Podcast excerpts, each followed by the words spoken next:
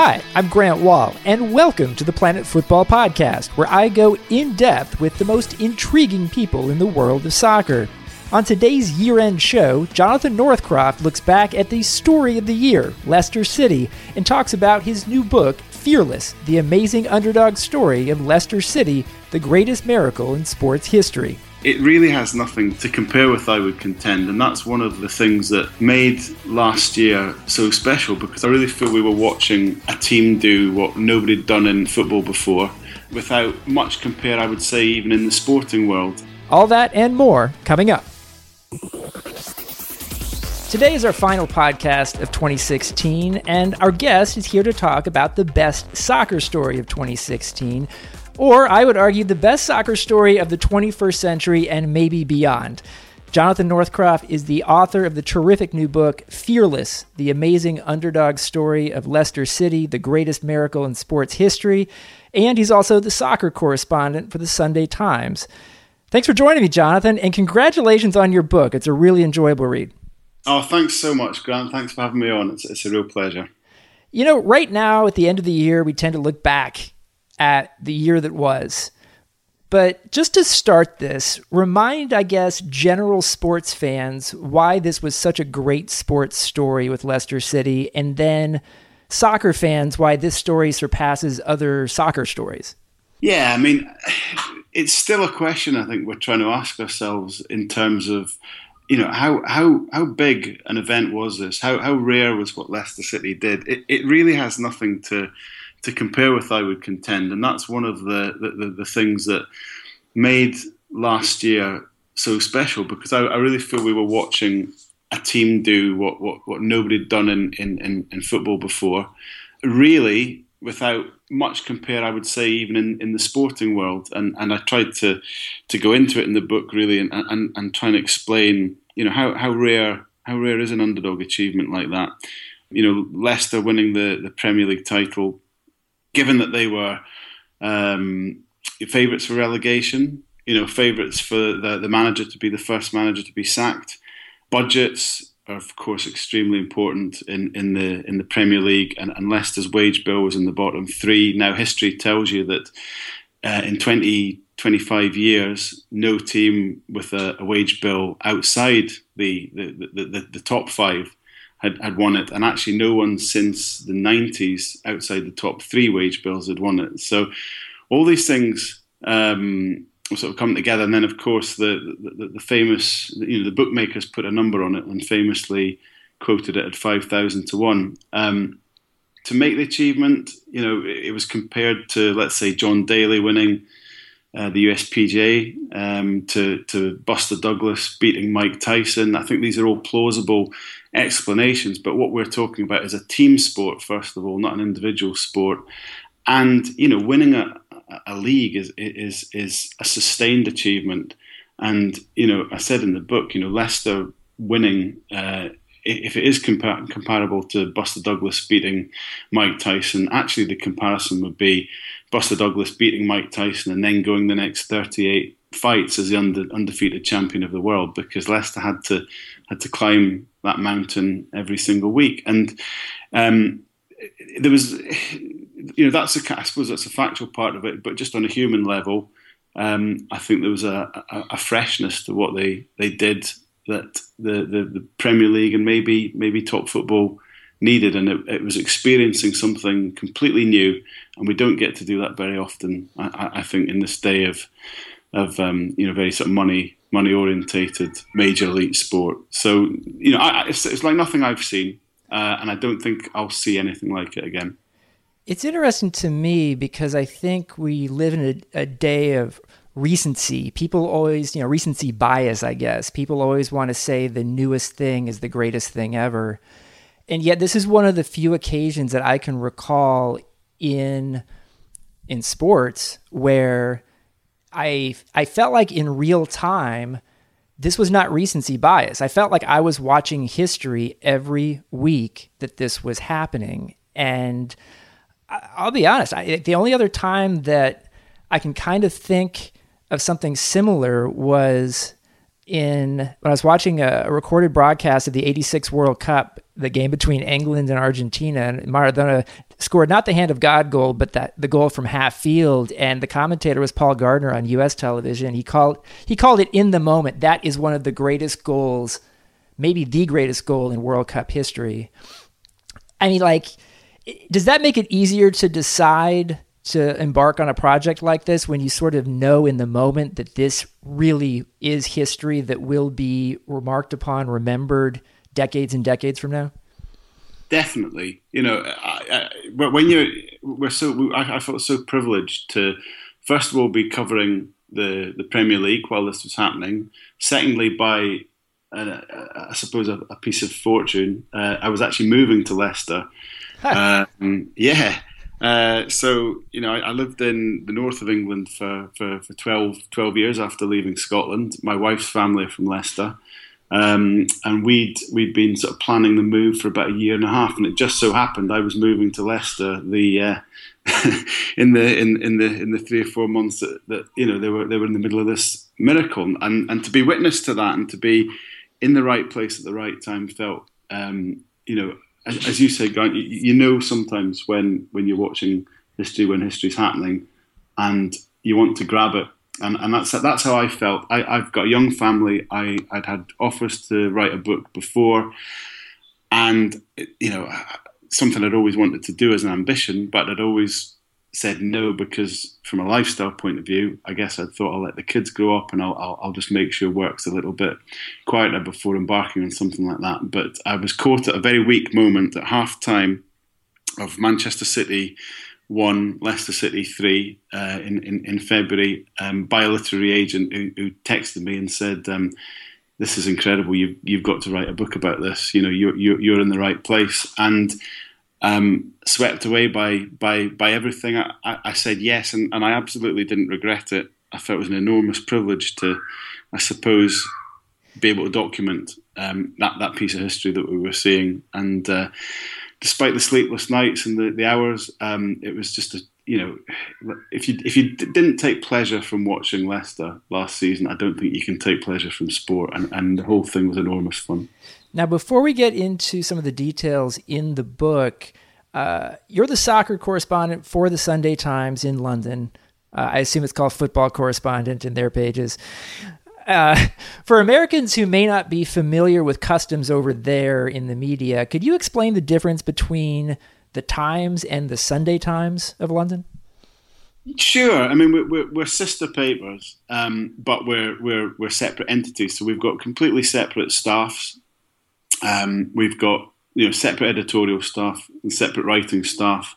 Um, we've got separate offices, although we're you know we're, we're in the same building. Um, but really, it, it, it, not, not only are we do we have that separation, you know, in, in kind of corporate terms, there's actually a a, a, a bylaw um, of, of, of in, that was instituted in Parliament in the 80s to to ensure that the, the Times and the Sunday Times are always remain separate. Because what we've seen in the last sort of 20 years is a lot of newspapers starting to go to seven day operations, I guess but we're not actually allowed to do that by statute. And this came about because in the 80s, um, I think Rupert Murdoch got special permission to, to move the premises and, and, and you know blah blah blah. He got he got favours from the government, but one of the things they, they wanted to ensure was that he didn't actually sell the, the company having having had those favours. So so yeah, we, we, we are separate. I mean, it's a funny thing because although we are the same company, we, we kind of compete with each other really and I always think of it like um, you know you're competing with your brother uh, to please to please your parents, I suppose. So if we, if we, if we, yeah if we if we lose out to the Times on a story, in some ways it hurts more than if we lose out to a completely different title. Um, it, it, it's a funny one. I do remember being amazed the first time I saw a post game interview session after a game in England, and the writers for the Sunday papers were kind of in one group and the writers for the daily papers were in another group and they really didn't want to let each other into their each other's groups why was that the case and is it still that way it, it is and you know as you're saying it grant I'm, I'm groaning because that separation has led to some pretty bad behavior by British journalists, and you, may be being polite. You've probably seen it, but um, yeah, every we, we, we do divide into our, our groups. I think the phenomenon of Sunday only newspapers is quite a British thing. Um, recently, you know, we've had foreign managers, for example, Pep Guardiola. Um, coming to England, Jurgen Klopp's another one, and they just don't understand why they have to do a press conference, which you know will involve talking to the broadcasters first, and then a bunch of newspaper guys, and then that bunch of newspaper guys leaves the room, and another bunch of newspaper guys sits down, and, and you know Pep Guardiola is saying, "Well, this is my third press conference. I'd only signed up for one."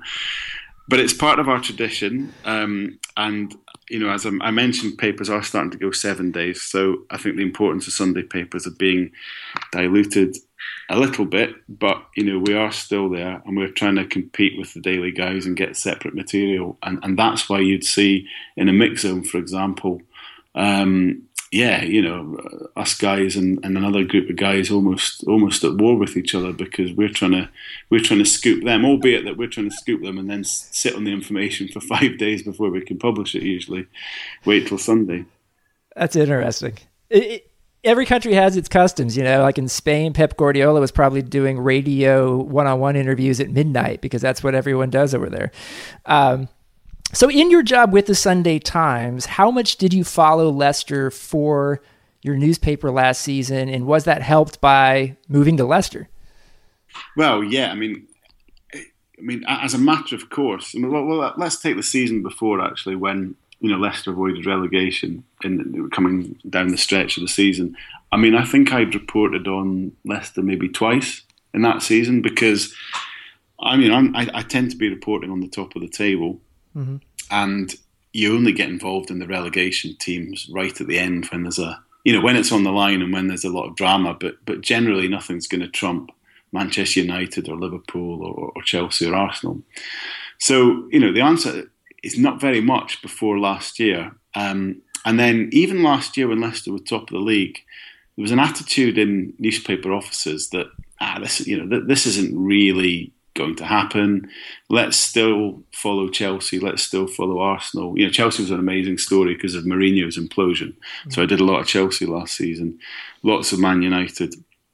Um, and it was only in the final sort of two or three months of the season that that really I was being sent to Leicester every week for the paper. Of course, when I when I moved to the city, I just started, and I was already writing the book. I started going to, to every single you know Leicester game and press conference that I could. But you know, I remember moving to Leicester when when we were planning the move, and thinking, you know, if they could just stay in the Premier League for a few years, you know, if they can just avoid relegation, I'll have one or two local games a season. You know, maybe when Man United come to town, that I'll be able to to go to something on my doorstep. And uh, yeah, it, it, it didn't quite turn out that way.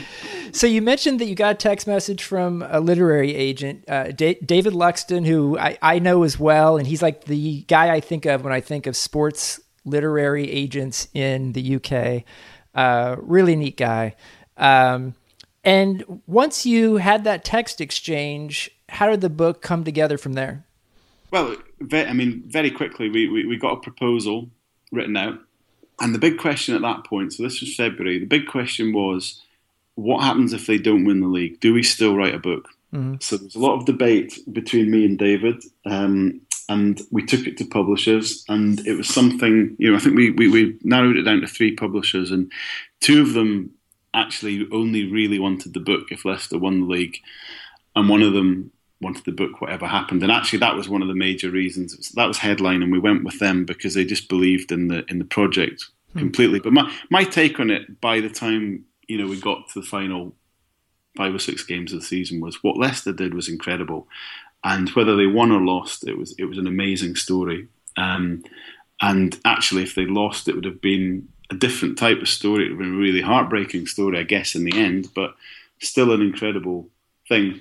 So, um, from from sort of the point of view of getting the publisher nailed down, it was then a mad rush to to get down to the training ground to to you know speak to players as often as, as I could to try and arrange some special interviews. Um, but the other challenge, I, I, didn't want the book to just be about events on the field. And in fact, Grant, I remember reading a great piece you did about Leicester when you, you found the the Foxes, the, the, the couple that got married. Um, at, at, or did they get married at the? At they the did. Uh, they did not get married at the stadium, but they got engaged on the flight over to watch their first Leicester game together. And the guy's last name, his name was Rocky Fox. meant to be. uh, well, I love that. I remember, remember that story, and I wanted to get stories like that in, and I wanted to make sure that I had, you know, a broader perspective than, than, than just the, the matches and, and, and the, the minutiae of the football. I also had the challenge. I mean, it was important also to, to, to put it in the context of Leicester, the city, because Leicester's quite an unusual city in, in English terms, and maybe we can talk about this. But you know, I, I, I having visited it many times as, as while visiting my wife's parents, it, it's quite different to actually really knowing somewhere and getting to know it. So the first thing I did when we when we moved to the city and was to try and you know spend as much time rooting out um, the different corners and the different cultures because um, Leicester's incredibly multicultural and really you know really doing all of that. And then uh, we had the end of the season um, which I was still reporting for the Sunday Times on, you know, the end of the Premier League, uh, on, on, on, the Champions League. Then, of course, there was the European Championships, uh, and I'm one of my roles is to cover England. So I went away to France to to cover England with a, a sort of small fear that England might might ruin this book by by going deep in the tournament and actually, you know, maybe even winning it. And, um, exactly. We, we, and um, yeah, that was that, that that was unfounded, as, as, we know. So, in fact, England did me an enormous favour by going out as spectacularly and as early as possible.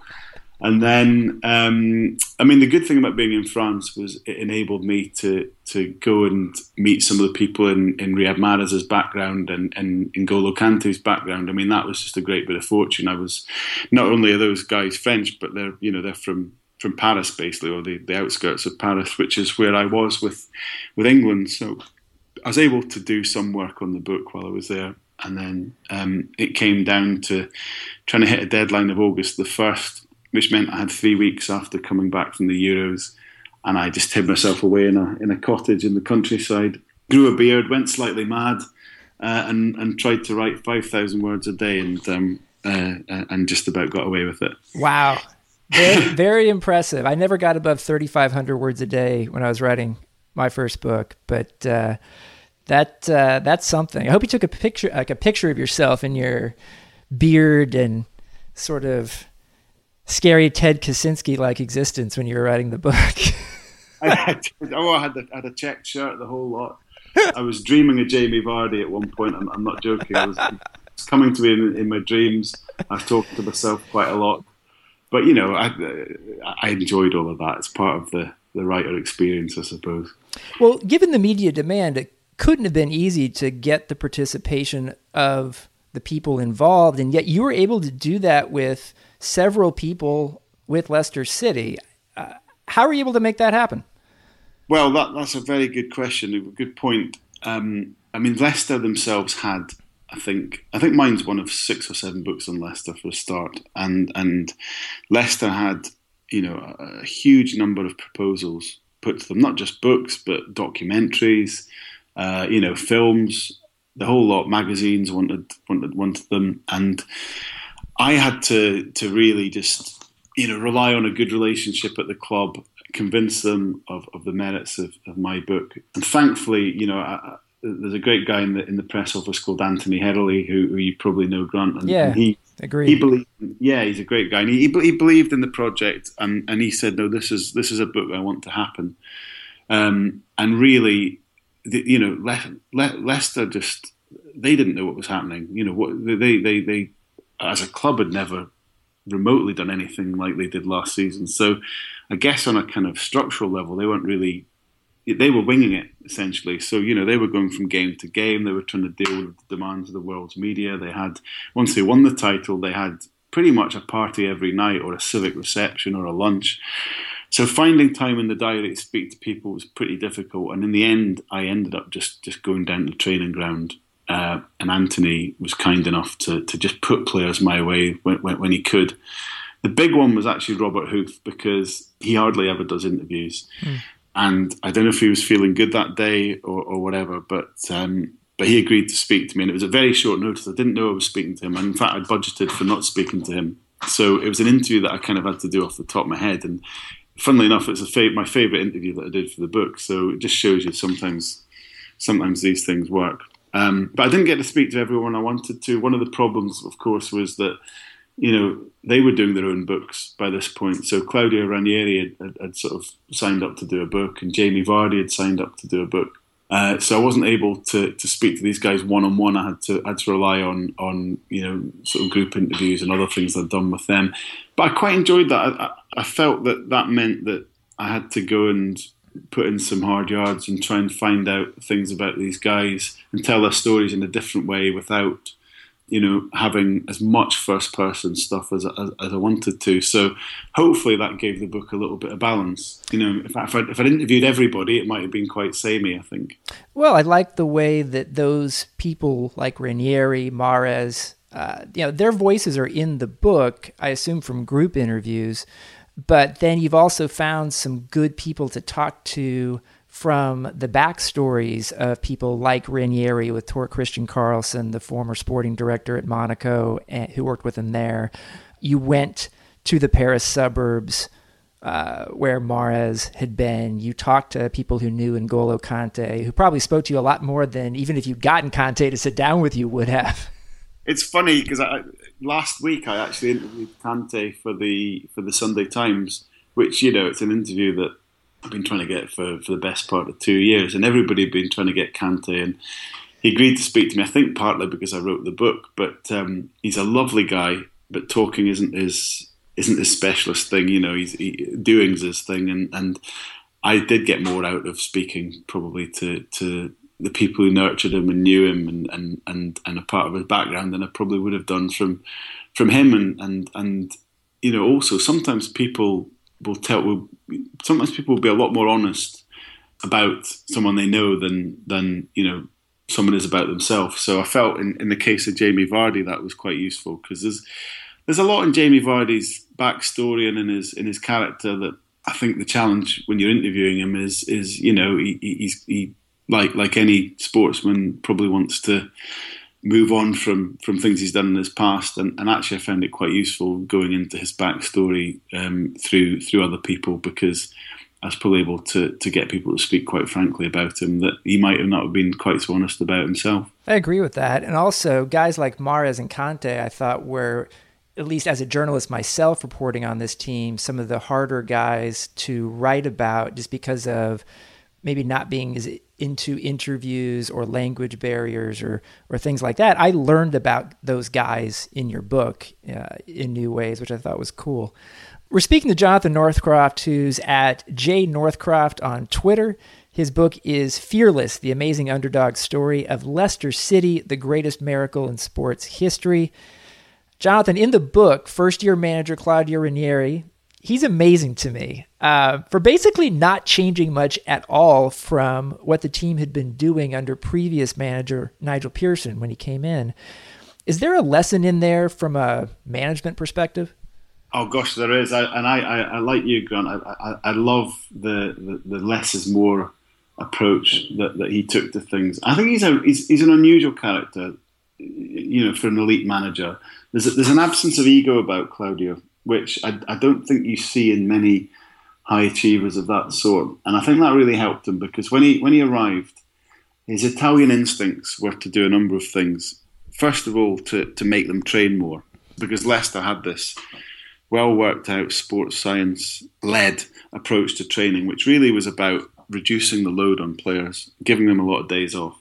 Now Claudio's, you know, coming from the Italian background, he wanted to train them a lot harder. He also had an idea about players he wanted to bring in from Serie A, and he had ideas about how staff should work and all sorts of things. But as I say, he, he he's not uh, a self-important guy in any way, and he had the. I think it helped that he was 64 years old as well. Mm-hmm. It, it, was a, it was a mature thing for him to do, but he was able to to you know the first, I found that speaking to the players, the first week or two that he spent in the club fascinating because he, he's such a great communicator. But in those first two, two, two and a half weeks, he, he didn't say anything. I mean, he, he, he went away to Bad Radkersburg, the, the, the, training camp in Austria, and, and really just, you know, I think as Kasper Schmeichel said, it was like a school teacher, you know, just standing, watching everybody, not saying anything, keeping his own counsel. Uh, he was just assessing people, assessing the staff, assessing the players. He, he continued that when he when he came back, and really you know, in the sort of initial weeks, just just learned as much as he could, and had the confidence and the maturity to to you know, as he said, he added his Italian tactics, but he left the rest alone, um, which is terrific. And and there is a big lesson because you see managers, especially younger managers, I think they, they want they want to show they don't just want to make an impact. They want to show people they're making an impact. Right and there's always an instinct to say the guy before me was was all wrong and I need to change everything. You know, I need my own staff. I need to put a stamp on things. I need to sign six different players. Um, I need to change the tactics. I need to change the system. Um, and I think Claudio, you know, Leicester's his 16th job when he's 64 years old. And, and if Tor-Kristian Karlsen told me he's got enormous sort of calm about him and probably a quiet confidence that, that, that he knows what he's doing and, and didn't feel the need to to impose himself. And I, I can't think of another manager like him um, in the last sort of 20 years that's won an English title. I think if you go back and speak to people like Bob Paisley at Liverpool, I think he was a very quiet man um, who, who, you know, managed in a sort of collegiate way with the boot room. So maybe he would be the the nearest comparison. And and one of the things I loved about it was the way Claudio rewrote what we all thought of as as you know what a winning manager looks like. Right, right. When I went over to Leicester in March for a Sports Illustrated story, Ranieri came into the press conference and shook hands with me and then with every other journalist in the room. I have never seen anything like that in 20 years of doing this job. How did that get started? Well, what you got to realise is that at the at the beginning of the season, a Leicester press conference would be eight guys, maybe. yeah, yeah, and in that big, in the same room that you saw him, Grant. So you know, you're talking about in a in a big old press conference room, but eight local reporters sitting there. So I think he he, he, he you know just just did it as, as a natural thing, probably because it was a, a small intimate setting and then just kept it going. And and I think the next group of journalists that arrived really were the Japanese who were reporting on Okazaki. So you'd have the eight local guys, and you might have four Japanese guys as well. But the thing about Claudio, he's got such good manners that that having started this ritual, um, he wasn't going to let the fact that his, his press conference numbers were growing and growing by the week put put him off. You know, exercising good manners.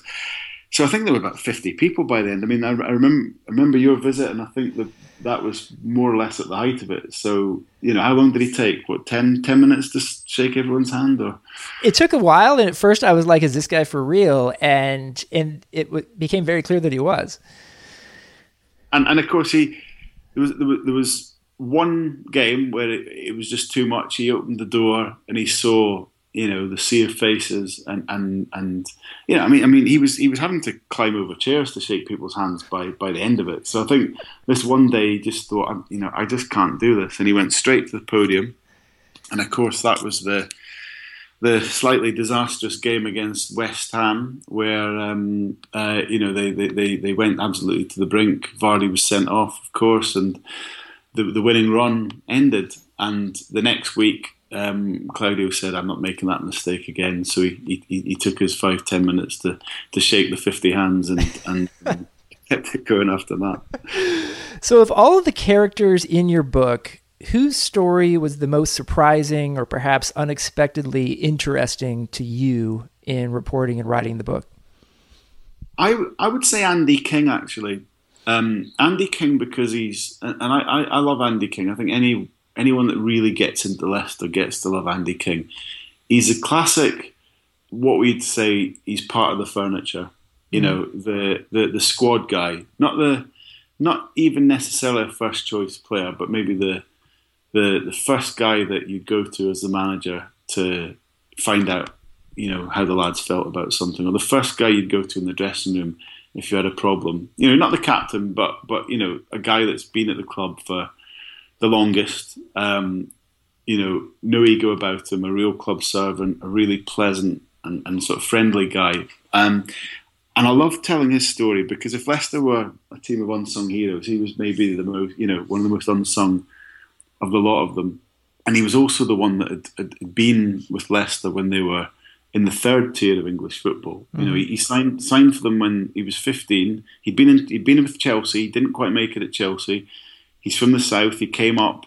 Had never been to Leicester before, but he, he, he joined this club, and then they immediately got relegated from the second tier to the third tier.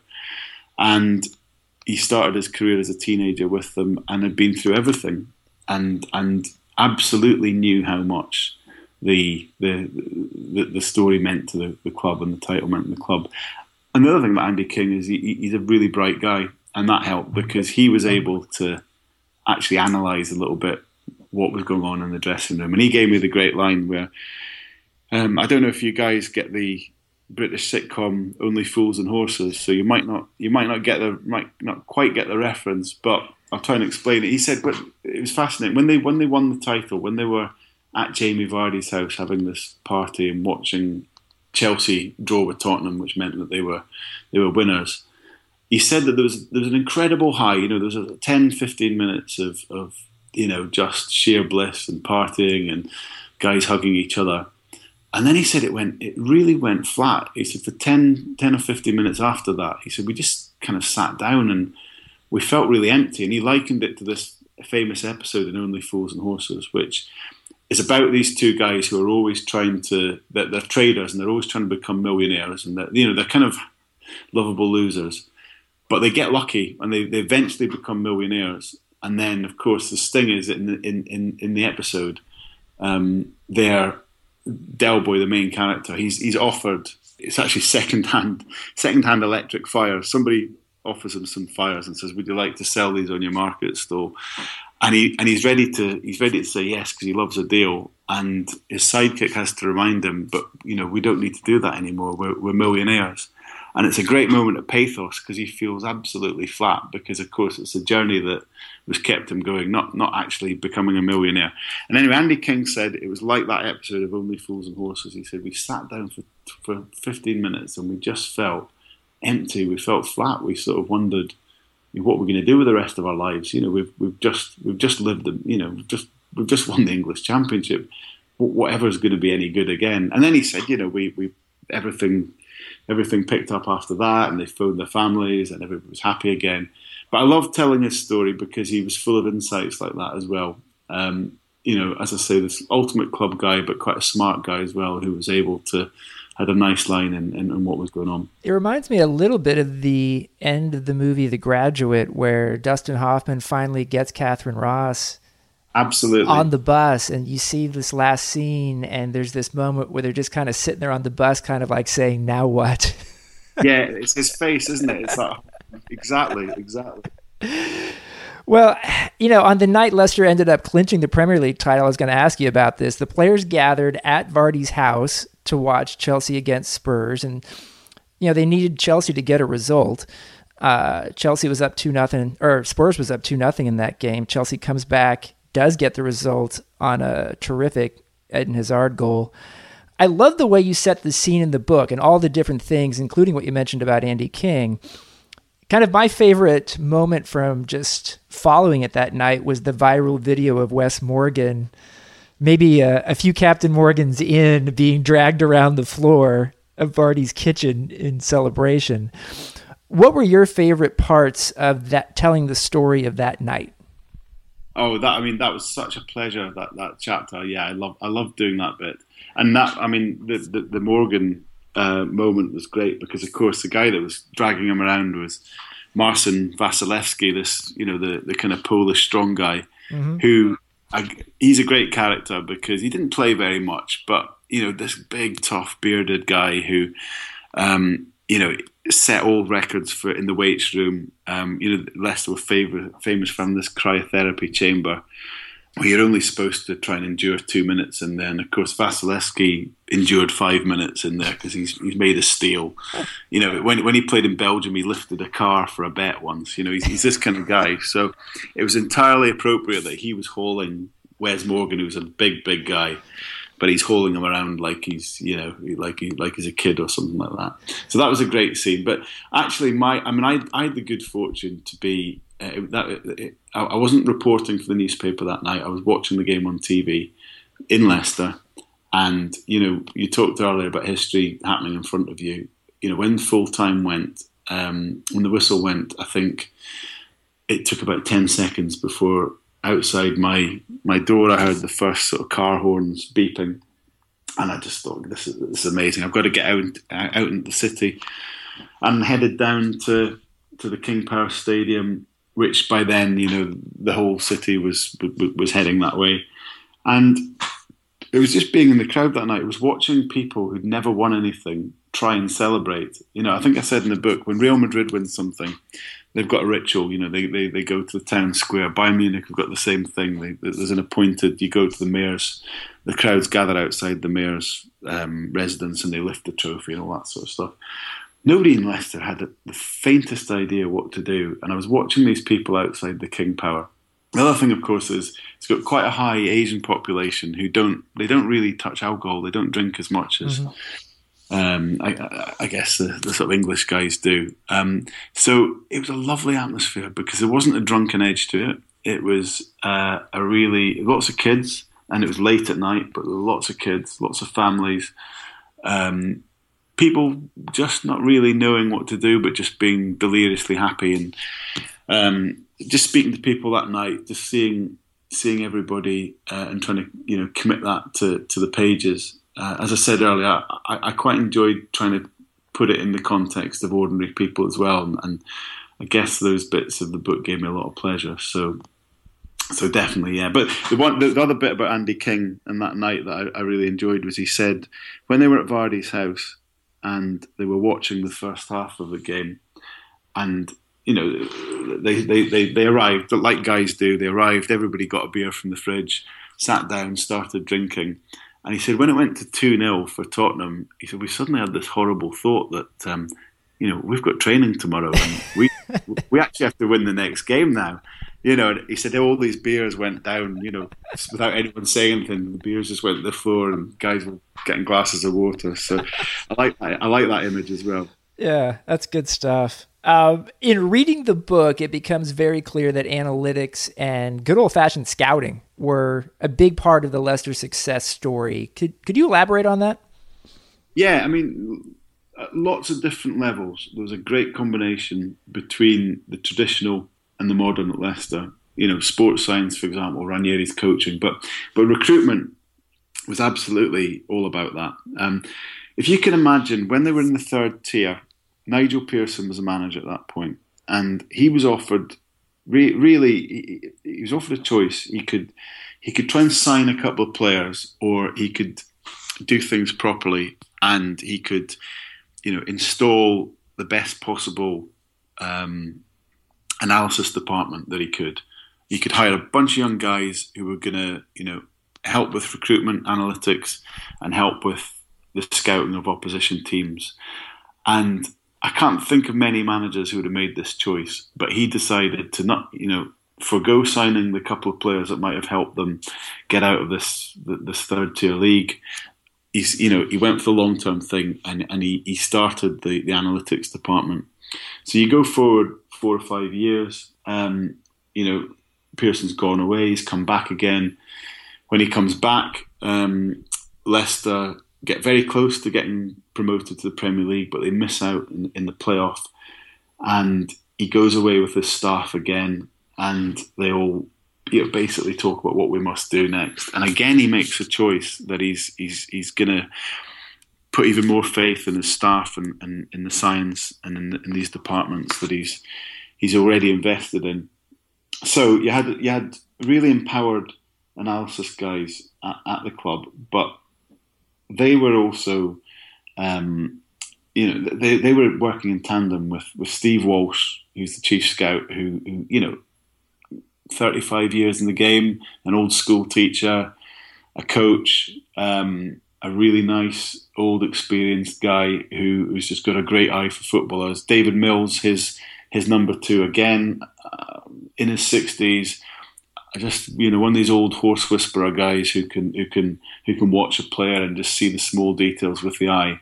And there's a lovely combination between their judgment and the the numbers side of things uh, that the the analytics guys were, were coming up with. So in the case of Riyad Mahrez, um, for example, you know. Steve Walsh had been to watch a game. He'd been trying to watch another player called Ryan Mendes, who in, in the end went to Forest didn't quite like what he saw, but he, he liked the look of, of, of Mahrez.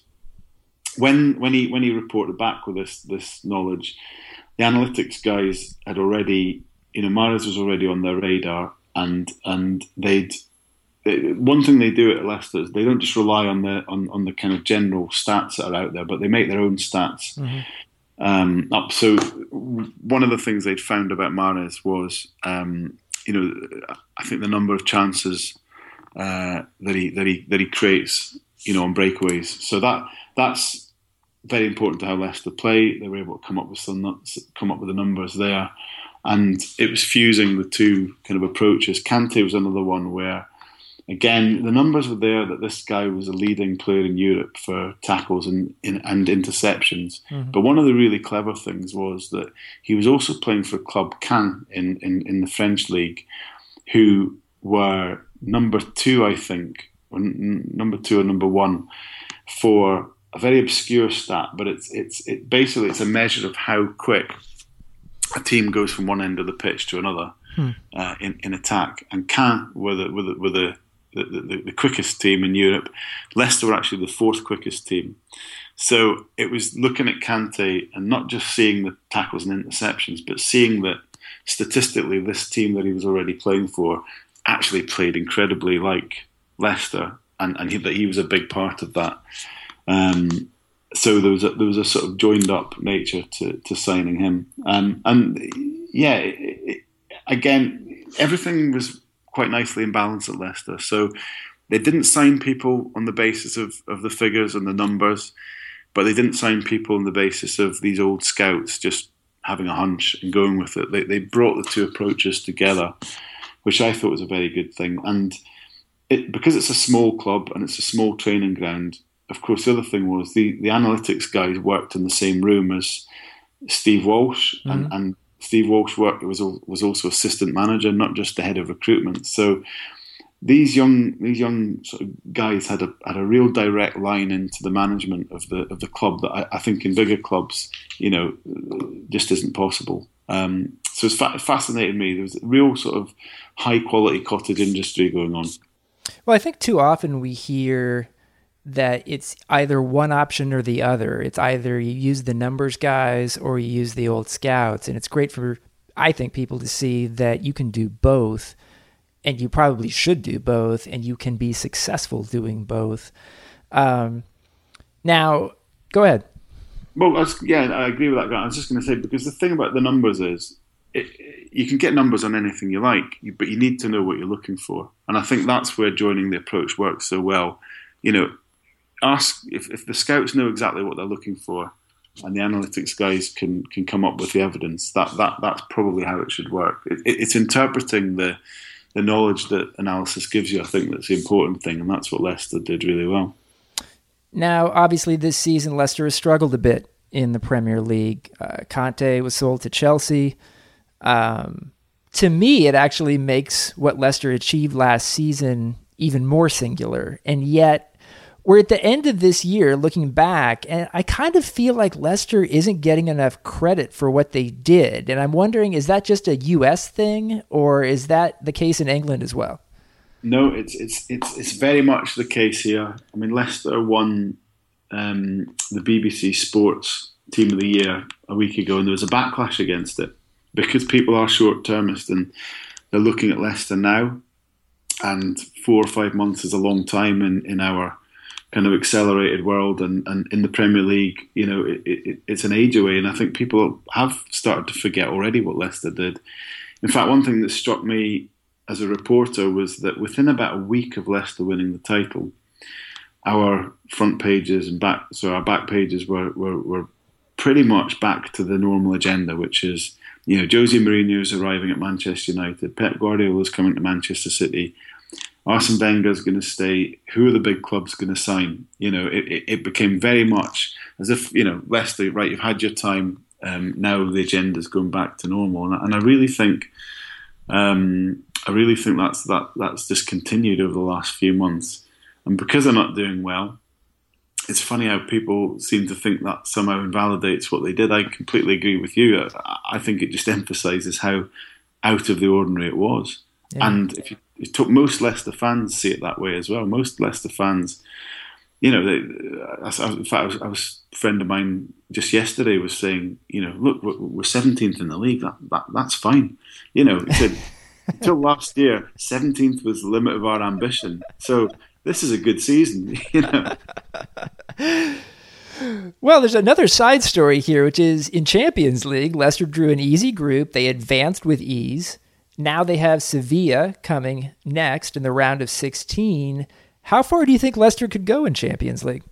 Well, I mean, and I like the matchup with Sevilla. I think they, they, they will suit Leicester quite well. Um, I think they'll I think they'll go quarterfinals. I really do.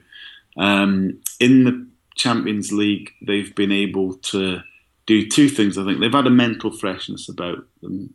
You know, they, have they've, they've recaptured that spirit of, of, adventure that they had last season in the Premier League, and of course, teams have just not quite been as savvy about playing against Leicester, um, and they've given them that that extra bit of space. But they they have also had quite an easy group. That has to be said too, and and and.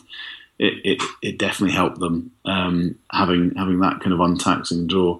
But yeah, you know, there's a lot of precedent there Nottingham Forest famously, you know, came came up, won the English title, and then won the European Cup the next next year. The kind of momentum just rolled on, and Leicester aren't going to win the Champions League, but I, I, I, think they'll go last. I think they'll go last eight, and if they get a really good draw, you, you just never know.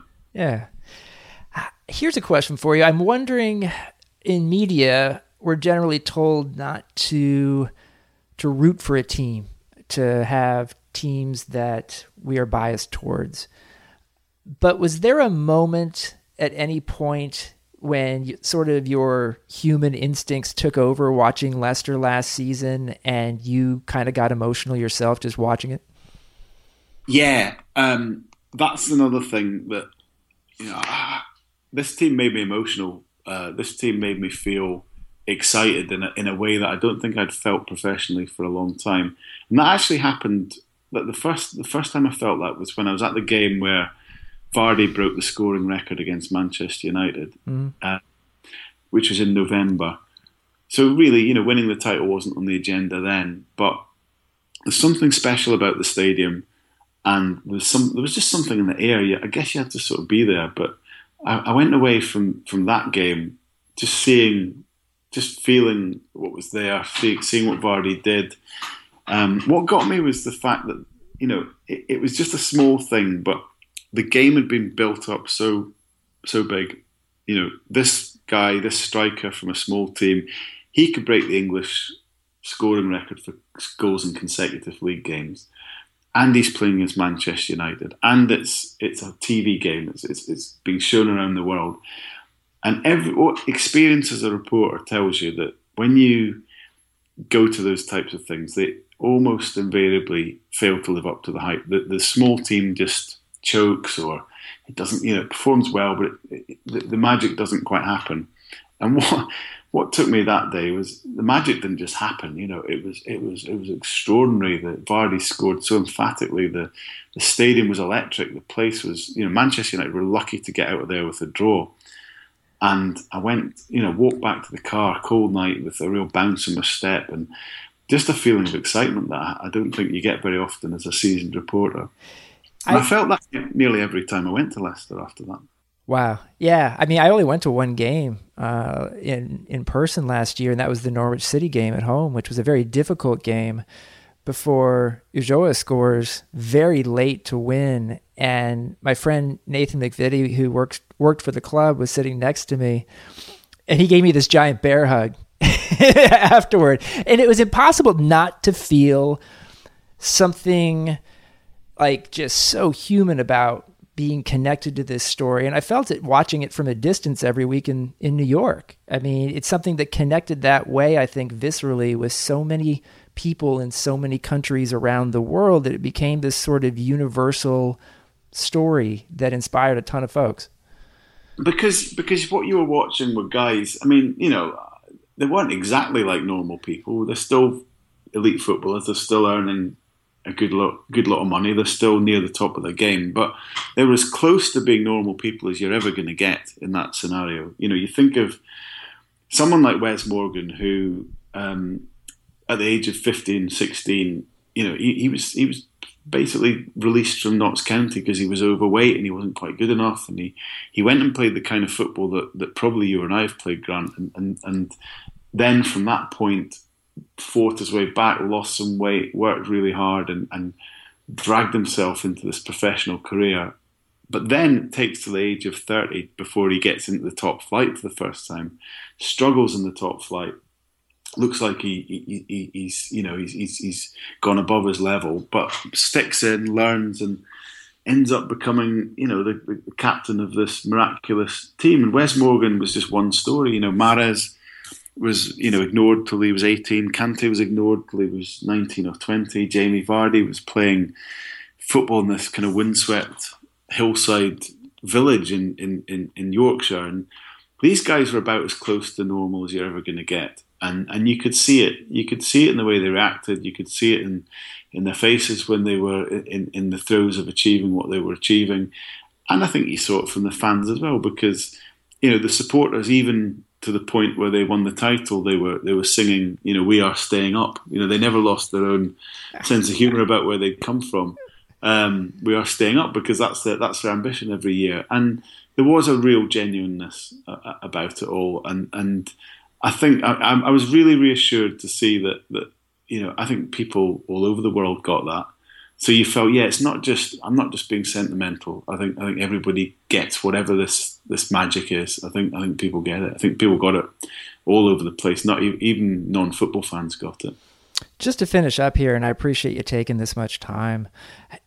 Do you think we'll ever see something again like what Leicester City did last season?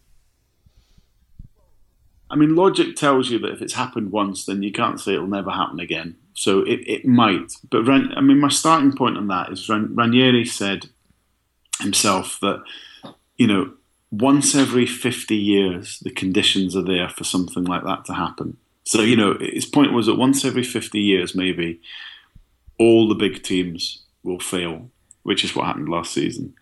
Um, so you've got to wait 50 years for it to even be possible but then some team, some smaller teams got to grasp the nettle and, and, and run with it, which Leicester were able to do.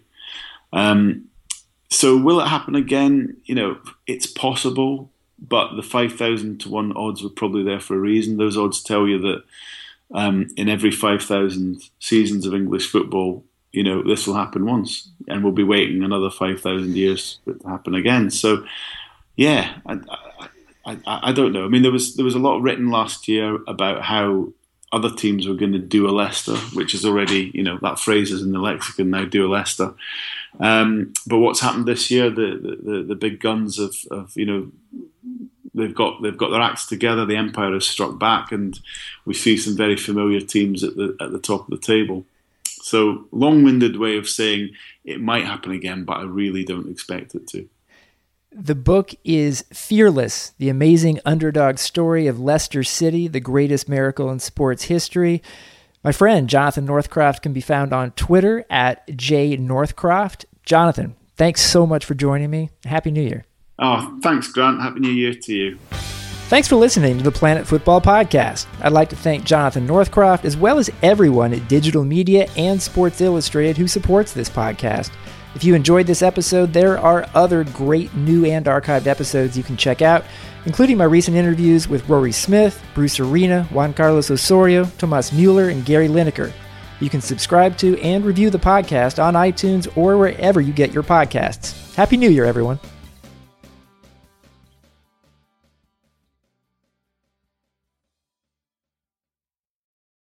Do you know about the Locked On Podcast Network? the number one daily sports podcast network. Locked On has a daily podcast on every NBA and NFL team, plus a growing lineup of college and MLB teams. You get a daily bite sized podcast giving you the latest on your team from the local experts. Lakers fans, search Locked On Lakers. Cowboys fans, search Locked On Cowboys. Just search Locked On your favorite team on Apple Podcasts or Google Podcasts, or tell your smart speaker to play podcast Locked On your favorite team. Locked On Podcast Network, your team every day.